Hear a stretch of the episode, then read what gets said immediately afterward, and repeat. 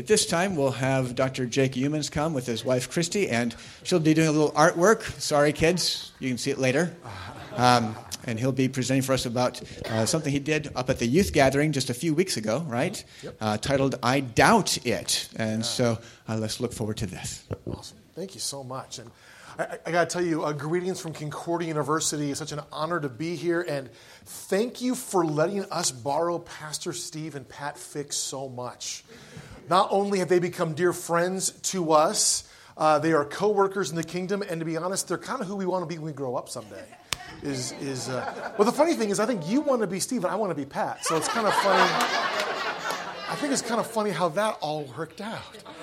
Well, in, in, in our talk and our time today, we're, we're going to wrestle with doubt. And, and you may think, wow, church is a weird place to wrestle with doubt. We should talk about faith, and we will talk about faith. But one of the things we want to talk about is that perhaps faith and doubt are not the extreme opposites that we've always thought they were. Now, what is interesting when we talk about opposites is that Christy and I in June celebrated 21 years of marriage which probably doesn't impress a lot of you, but for us it was a very, very big deal. But what's fun about our marriage in a lot of ways is we are opposites. Oh, see, look at that. Very opposite. Very opposite. um, opposite number one is I was born in the great state of Minnesota, and I knew that would impress at least two of you. As, as Pastor Steve and I always, always talk, is that only the finest people on the planet have the privilege of being born in Minnesota. And I, oh yeah, and I was born in the foreign lands of Taiwan, so across the ocean. A lot more oohs and ahs for that. Very interesting. Very, very interesting. Uh, opposite number two is I teach at Concordia University. Been there for 10 years, starting year 11. So I work with college kids and I get to train future church workers. And I am a third grade teacher at a public school. So tell them what you enjoy talking to uh, adults. Oh, so this is very new to me. He speaks to adults all the time. I speak to little ones. And so, to make me feel more comfortable, if some of you could just start wiggling in your chairs and run up to use the restroom, I'll feel more comfortable. Like, you know, it's my classroom. but if you have to use the restroom, raise your hand. Raise your hand first. yes, yes. That's one of the most important rules in any good third grade classroom. Like this, like this. Yeah, yeah, yeah, absolutely. Uh, and finally, and you may not be able to tell today because I was properly dressed by my wife this morning, but I am extremely colorblind. Thank Very, you. yes, you. yes. And I'm an art major. Yeah. So, so, so with that, uh, I will probably end up doing most of the talking, except you're always encouraged to talk more, honey. They always make it very clear. Talk as much as you absolutely want. But while we tackle uh, doubt and, and, and wrestle with doubt, she's going to be giving us a visual, artistic impression of doubt. And as we look at doubt, we probably have to start by talking about arguably the most famous doubting story in scriptures of all time. Post resurrection, there are uh, 11 disciples of, of Jesus left, and uh, one of them is not in the room when Jesus shows up. And he comes back a little bit later, and the disciples are so excited. You missed it. Jesus came back. And he says, No, no, no, no. Until I touch the side where the sword was, and his hands and his feet, I will not believe. Well, the scriptures say a week later, Jesus let him live in his doubt, which is a huge implication for us. A week later, Jesus comes back, and that disciple happens to be there. And he does touch the side, and he does touch the hands and the feet. And he says this, and such an important phrase. He says, My Lord and my God. My Lord and my God. And for 2,000 years, followers of Christ around the world have referred to this disciple as. Yeah. Now, in fifth grade, I was part of a championship flag football team. We were undefeated. Thank you. Uh, and there was a kid on our team named Steven who we picked on. And the best idea we had for picking on this kid was to call him Stinky. Evidently, Stevens uh, was not a big fan of this nickname. He ran home and told his mother, which means my, his mother called my mother, which means my mother pulled me in for a conversation. And my mother started off by asking me why we called Stephen Stinky. And I said, But mom, I mean, he, he stinks. And my mother, without skipping a beat, looks me dead in the eyes and says, Jacob, you stink worse. One of our goals this morning is that we will never call Doubting Thomas Doubting Thomas again. Our goal is that we will call him Thomas. Because the reality of our faith journey and his faith journey is one of faith and doubt, and faith and doubt. And we'll process what all of that means. But may we, by God's grace, never call Thomas Doubting Thomas again. I have a fear that when a number of us get to heaven someday and we run into Thomas on the streets of gold, if you go up to him and say, Man, it's so good to meet you, doubting Thomas, his response is going to be, Come on, man. We all doubt. That's been part of our faith journey. Now, to explore doubt, we're going we're gonna tackle this from a holistic approach using psychology, uh, sociology, philosophy, and eventually we're going to get into some theology. But first, I, I, I want to uh, talk about this. You can go to the next slide. The human psyche, the psychology of the human psyche is we crave equilibrium. We don't want to get too high and we don't want to get too low. We crave equilibrium. This is how we were designed. And what's interesting about that, a couple of proof texts for you. Have you ever been so incredibly happy or joyful that you just started crying? Think about how odd that is. Or perhaps even more inappropriately, at least in, in my life, have you ever been so incredibly sad that you just started laughing? I've done this before at funerals and it's not good. The human psyche craves equilibrium. And when you get too high or when you get too low, there are natural, physiological, psychological reactions that happen that get us back to equilibrium. Example number two if you ever studied the five stages of grief, the first step in the five stages of grief is grief is denial, which is a really fancy academic way of saying doubt. When the news is too good to be true, the first response is doubt. When the news is too bad to be true, the first response is doubt.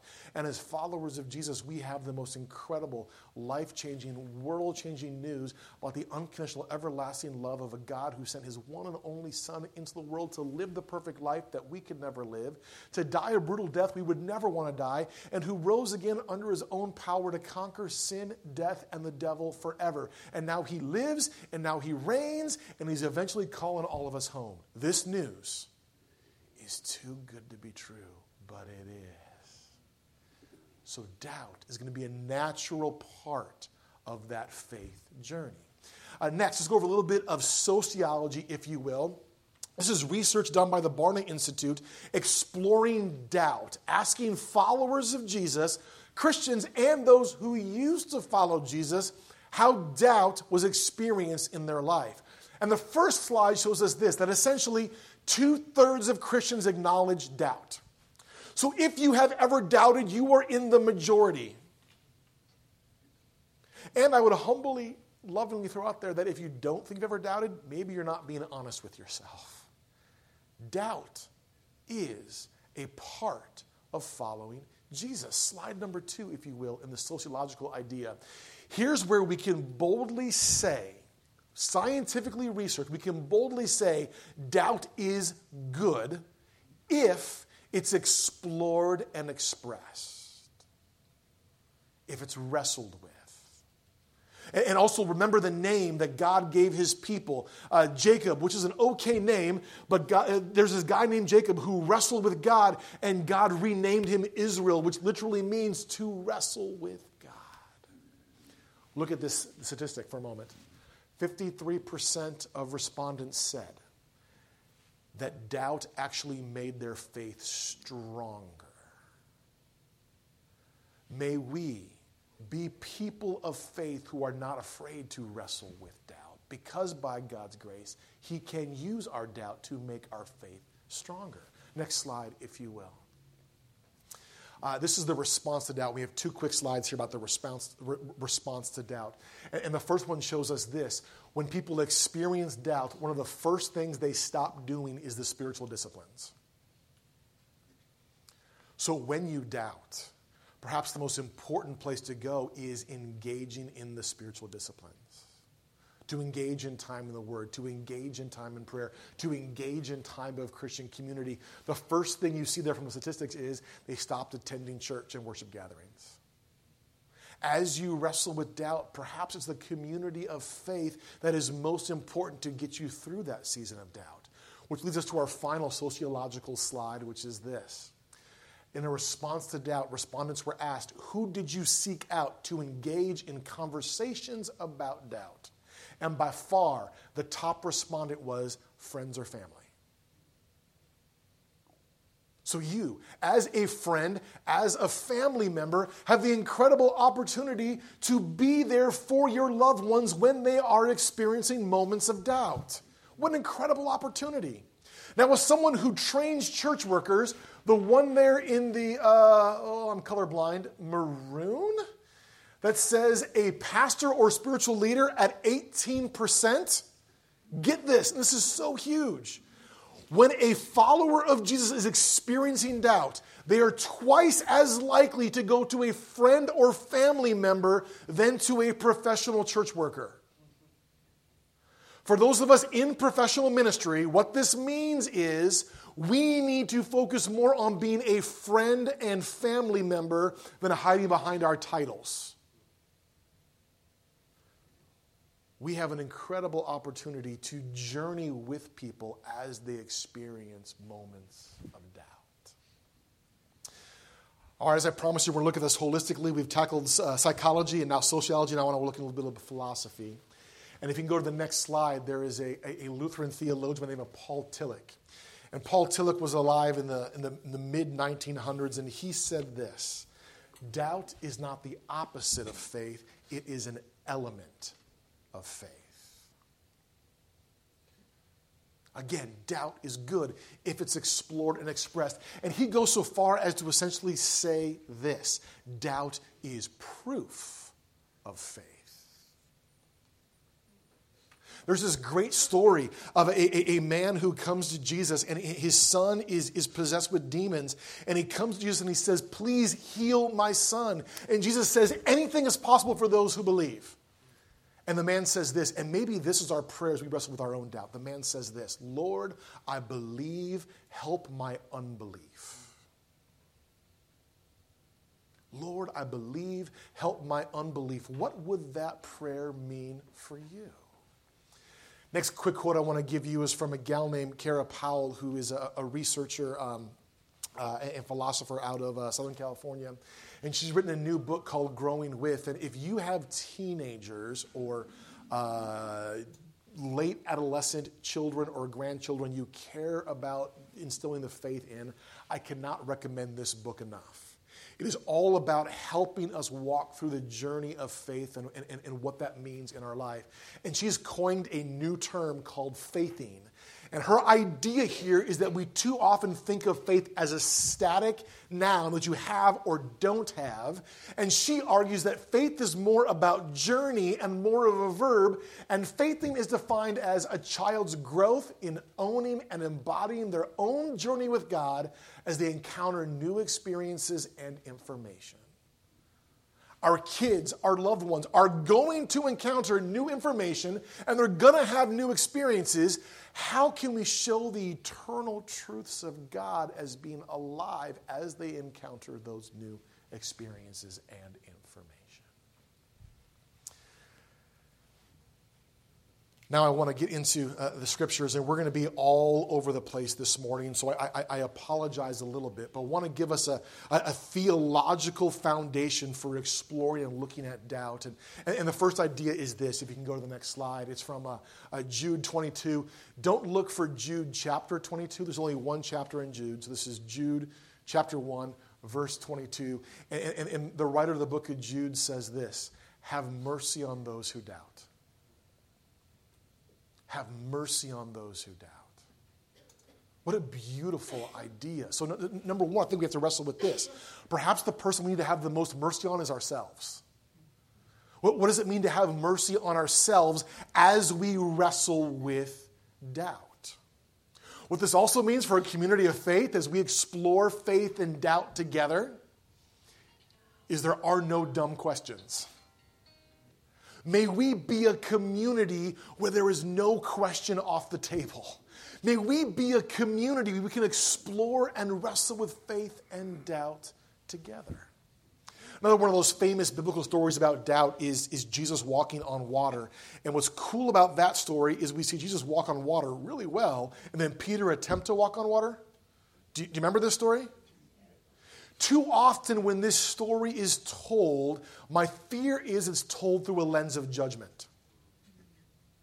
Because we see uh, Peter going out in the water and we see him sinking very quickly and we see Jesus coming over and picking him up. And then the line we get in Scripture, the red letters we get in Scripture are Peter, why do you doubt? But what if that phrase, Peter, why do you doubt, is from the lens of mercy as opposed to the lens of judgment? What if it's Jesus picking up his loved one saying, Peter, I, am here for you. I always will be. You may have been distracted by the wind and the waves and the things that are all around you, but I will never leave you or forsake you. Take my hand and let's get back in the boat and get going. What would it do to that story if we told it through a lens of mercy versus a lens of judgment? Thought number two from a theological perspective enjoy the mystery. Enjoy the mystery. If you, if I, if we understood everything there was to know about God, he would no longer be God. This is such an important idea because too often we get frustrated with our lack of understanding, but perhaps it's our lack of understanding that actually makes God God. Another great scriptural idea is post resurrection in the book of John. Peter and John are running to the tomb, and they get into the tomb and they see the empty tomb. And the scriptures say this they believe, but they did not yet understand. Too often in our wrestling with doubt, we focus on understanding, but what if we focused on believing and lived in the mystery, enjoyed the mystery when it comes to understanding? There's a great book called You Lost Me, where the author argues um, or, or explores why so many young people are leaving the church today. And one of the top reasons he gives is because of a perceived conflict between faith and science. Perhaps this idea of enjoying the mystery, of living in the mystery, is one of the best ways to really wrestle with that, that perceived conflict between faith and science. So, the scripture reference I have here for you is Deuteronomy 29 29. I want, want to read this for you word for word because th- this is Moses' farewell address. This is Moses' Hall of Fame speech, if you will. Moses is getting ready to climb the mountain. The people of Israel are getting ready to go into the promised land. And Moses, as he's giving his farewell address, hits the key highlights of what it means to follow Yahweh, to follow God. And he says this He says, The secret things belong to the Lord our God. The secret things belong to the Lord our God. What would it mean for us to live in the mystery? Speaking of mystery, I know you all are very curious what's happening over at the canvas. So, Christy, walk them through where we're at in our uh, mystery understanding of doubt. Absolutely. So, as Jake said, it's the mystery that helps with our belief. So on this side of the canvas, we have that stronghold, that strong, strong trunk, that rootedness that we know and that we believe in our faith. And then here we have that mystery, and somehow the two are going to be working together to help with our faith. Excellent. Isn't she amazing? I know. I know. There's more to come. Don't leave yet and nobody's raised their hand to go to the bathroom. So so far we're so good. We're so far so far we're so good. All right. The, the, next idea I want to give you is this. If you can go to the next slide, it, it, it's remember.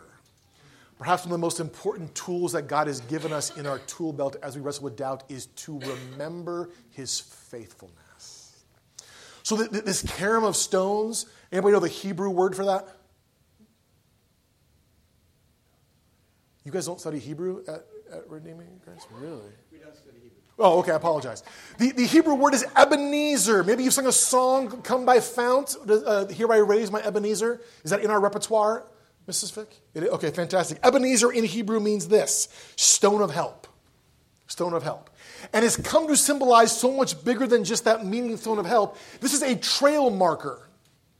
Maybe you've been out hiking, even our little neighborhood of trails, we see these all over the place. But what the ancient tradition is with Ebenezer's is you stack these stones when you hit a certain point as a reminder that God has been faithful in the past. He has led us to this point. Why wouldn't He be with us in the future? Again, perhaps one of the most important tools God has given us as we wrestle with doubt is remember His faithfulness in the past. God has been with us, God has blessed us. Why wouldn't He be with us in the future? Uh, Psalm 77. Well, let's take a step back. What I love about the Psalms, divinely inspired, God's songbook, God's people's songbook, is they are all over the place in their expression of what it means to follow Jesus. Uh, Psalm 77, I'm, I'm not going to read the whole thing for you now. I'm going to kind of summarize it for you because I think it's such an, a, a couple of key ideas in here. The psalmist in 77 will say in one verse, God, you are always with me. And then a couple verses later, he will say, God, where the heck are you? And heck in Hebrew is a strong word. All over the place. God, you always defeat my enemies. God, why are my enemies defeating me right now? All over the place. And my friends, this is divinely inspired. What if that remembrance is all part of how we wrestle with doubt? So, what do you have to remember? As you look back at your times of wrestling and doubt and faithfulness of God, where has He brought you through? What has He brought you through? And why wouldn't He be faithful as we move forward? Next is this keep the main thing the main thing. Keep the main thing the main thing. In 1 Corinthians chapter 15, Paul reminds us what the main thing is, and the main thing is Jesus' life, his death, his resurrection, and he's coming back again. Uh, I'll make that even simpler for you. The main thing is Jesus saves. Keep the main thing the main thing. In Christendom, we love to argue about creationism and we love to argue about end times. My response to both these arguments is let's talk about Jesus. Keep the main thing the main thing. Jesus saves. Uh, you got to meet my girls a, little bit ago. Uh, they, they were, were singing.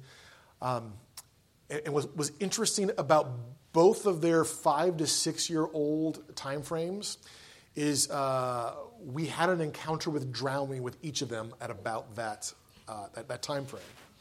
Uh, Miley was in kindergarten. We were at a friend's house for Thanksgiving, and they had a jacuzzi. I don't know about you, but in our family, Thanksgiving jacuzzi just kind of works. She gets in the jacuzzi and she takes one step too far and she can't touch anymore and still breathe.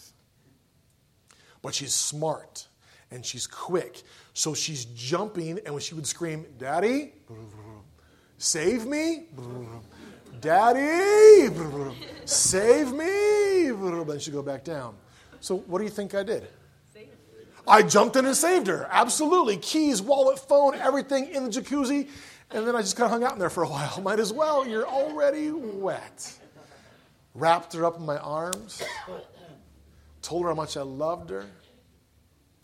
Of course, when your daughter is yelling, Daddy, save me, of course, you do anything and everything to save. Leilani, about the same age. We're visiting some friends in Florida, and there's a pool, and we're not really paying attention to what's going on. Uh, and she takes one step too many into the deep end. And she's not able to jump and, and speak. In fact, she does not have the wherewithal to yell, Daddy, save me. But I see her out of the corner of my eye, and I see her go down, and I run over there. And it, it, it, those of you who have kids, a lot of you probably have had that moment where she is underwater, eyes wide open, and I am just looking at her, and she does not say, Daddy, save me. But what do you think I did? I jumped in and saved her. Absolutely. So get this, and this is grace, this is the gospel, is whether you have the strength and the wherewithal to say, Daddy, save me, He will. And if you don't have the strength to say, Daddy, save me, He will. This is all part of the journey of faith, is in our doubts, in our drownings. Jesus saves. Jesus saves. Keep the main thing the main thing. Finally, I want to, go to this idea of uh, uh, going and growing. We have to look at following Jesus as a journey. Again, think faith in, walking with Jesus through the journey he has blessed us with. The, scripture reference I have for you here is Matthew 4 19, and this is the calling of the first disciples Peter, Andrew, James, and John. And, and they're on the beach doing their, their, they're cleaning their nets, doing their, their post fishing cleanup stuff. And Jesus walks over and he says, Come and follow me, and I will make you. Yeah. Come and follow me, and I will make you fishers of men. Do, do, do you get it? The journey, the going, and the growing. You see, when we go, we grow, and when we grow, we got to go. It's got to be this cycle of going and growing and growing and going and going and growing. And notice how in Matthew chapter 4, Jesus does not say this. And my fear is too often we interpret it as this Jesus does not say to the disciples, Come, you are now fishers of men. Do, do, do you see the significance of that? Going and growing, all of this is about journeying with Jesus. And speaking of journeying, uh, my Hebrew lesson didn't go so well, so I'm going to try some Swahili on you to see what happens. Uh, the word safari in Swahili means journey. And, and, a number of years ago, and, and, I know that safari now has come to mean hunting or photography or all kinds of other things, but it literally means journey. And uh, a year ago, a year, like literally a year ago, a year ago, like three days ago, uh, the four of us, Miley, Lonnie, Christy, and I got to go on a journey uh, and a safari through, uh, through Tanzania. I, I, have a student, so my job at Concordia is I raise up church workers and then place them all over the planet. Sometimes they are in cool exotic spots like Tanzania, which I'll show you a video here in a moment. Sometimes they're in cool exotic spots like Texarkana. You, you, never know where God is going to send you. Uh, sometimes you pray for Texarkana and you get Tanzania. Some, sometimes other things happen in between. Uh, we're visiting one of my students over there who uh, was serving with uh, orphanages and working with albino African kids, which ask me later. And there's a cool story behind why that's so important. Um, but uh, this was us on safari in the Serengeti. The Serengeti means endless plains in Swahili. That's important because the video we're going to show you, if you can roll the video, uh, this is what we call in English a cheetah. And uh, can we hit play on the video? Is that possible? No video? Oh, that's okay. I'll, I'll kind of walk you through it. Um, if you go on YouTube and, and search um, cheetah selfie, you will find this video. Uh, Christy has over a million views, which um, I believe, are you now categorized as a YouTube star? I think I'm a YouTuber. Yeah, that's, yeah, absolutely. So we're minding our own business in the Serengeti, and a cheetah jumps on top of our Jeep. And this cheetah, it's, it's, an open air Jeep, and the cheetah puts his claw, and we learned in the course of this experience that a cheetah is the only big cat that does not have retractable claws. Its claws are always there. And this claw is about a foot from Leilani, my youngest daughter's head. Uh, we're all just kind of frozen in this experience. And our guide, and, and, let me tell you this too, as you think about journeying and safaris, guides are incredibly important. Uh, this guide had 18 years of experience touring the Serengeti. This is the second time something this has happened. So we're blessed, as they say. The cheetah is looking for shade. It just had a kill. There was blood all over its face. There was blood all over its claws. And again, the claw is about a foot uh, from my daughter's head. It hangs out for about two minutes. That's how long the video is, about two minutes. And then it kind of wanders off to explore other things in the Serengeti. An incredible, dare I say, supernatural encounter with the natural. Here's the biggest problem with this experience we can't go to zoos anymore. Because we've experienced wildlife, the way God intended in the wild. And as we processed this journey, we've had to wrestle, and I encourage you to wrestle with the idea of is our faith journey a zoo or is it a safari? Is our faith journey one where we are expecting the unexpected? We are expecting God to work in miraculous ways. We remember the past and we thank God for the future that He already has laid out for us in Jesus' name. Speaking of journeying, our journey has come to an end. Tell them where we are, honey.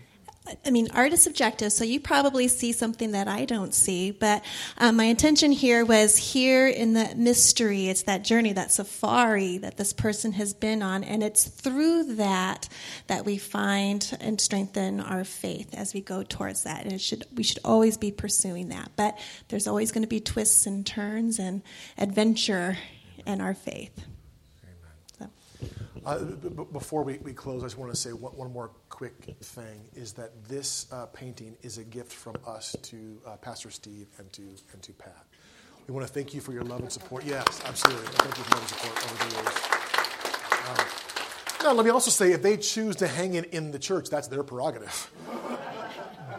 but it's theirs. It is our gift to them for their, friend, their, their friendship and, and uh, mentorship and how much they mean to us. And with that being said, May we be on this faithing journey where we embrace the adventure that God has for us. In the name of the Father, and the Son, and the Holy Spirit, and all God's people said, Amen. Amen.